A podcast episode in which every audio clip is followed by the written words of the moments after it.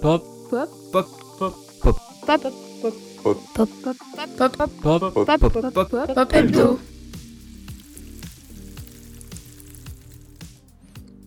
Bonjour à toutes et à tous, nous sommes ravis de vous retrouver pour ce nouveau numéro de Pop Hebdo.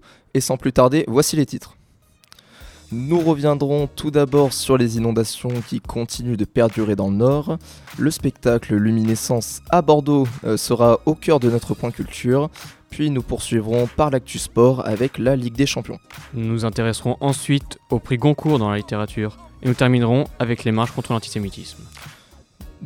Dans l'actualité, le département du Pas-de-Calais continue d'être touché par des pluies torrentielles qui ont entraîné de nombreuses inondations. Depuis le 2 novembre, l'eau a envahi les maisons, les étables et a piégé de nombreux véhicules. Par conséquent, les habitants ont été contraints de quitter leur domicile. Aujourd'hui, 257 communes restent aujourd'hui concernées par ces inondations. Dans la zone concernée, 700 personnes de la sécurité civile sont sur le qui-vive pour aider les concitoyens. On dénombre à ce jour 1683 interventions, dont 940 évacuations. Heureusement, le bilan est très léger avec 4 blessures.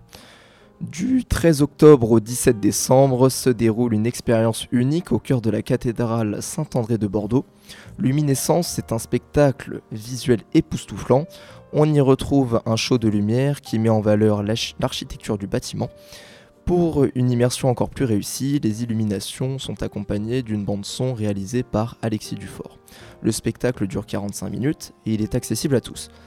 Pendant quelques soirs de la semaine, la musique numérique est remplacée par un chœur professionnel et d'un ensemble de 10 musiciens talentueux, incluant orgue, harpe, quintette de cuivre, violon et percussion. Tout le spectacle est accompagné par la voix d'un narrateur qui conte l'histoire du lieu et de son élaboration. De quoi nous mettre un maximum dans l'ambiance.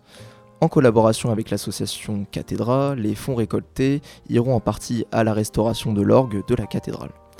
En sport, au terme d'un match accroché, l'AC Milan est parvenu à se défaire du PSG, notamment grâce à Olivier Giroud, sur un score de 2-1. Son compatriote français Antoine Griezmann a lui aussi brillé face au Celtic en inscrivant un doublé et a permis à l'Atlético Madrid de l'emporter sur un score écrasant de 6-0. Le FC Barcelone s'est incliné sur la pelouse du Shakhtar 1-0. Enfin, le RC Lens a concédé sa première défaite de la saison en Ligue des Champions contre le PSV Eindhoven sur le score d'un 0 là aussi. Intéressons-nous maintenant à la littérature. Le 7 novembre 2023 s'est tenue la cérémonie annuelle du prix Goncourt. Succédant à Brigitte Giraud, c'est à Jean-Baptiste Andrea qu'a été décerné le prix. Élu au 14e tour et déjà salué par le prix du roman Fnac, Veiller sur elle a su conquérir le cœur du jury. Cette récompense tombe comme un hommage pour l'éditeur L'Iconoclaste, qui a perdu sa fondatrice Sophie de Sivry en mai 2023.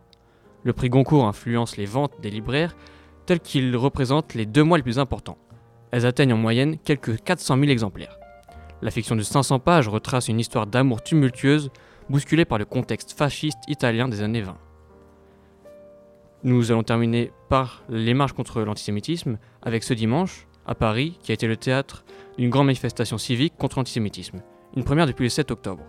À l'appel des présidents de l'Assemblée nationale et du Sénat, 105 000 personnes ont défilé dans les rues de la capitale ce dimanche 12 novembre. Au niveau national, plus de 190 000 personnes ont participé à plus de 70 rassemblements. La Première ministre Elisabeth Borne a salué la mobilisation massive des citoyens. La participation de Marine Le Pen, chef, chef de file des députés du RN, a été contestée en raison du passé antisémite de son parti. Un groupe de militants juifs de gauche a tenté de s'opposer à sa présence, mais a été contenu par la police. Malgré cela, Marine Le Pen a déclaré être exactement là où nous devons être.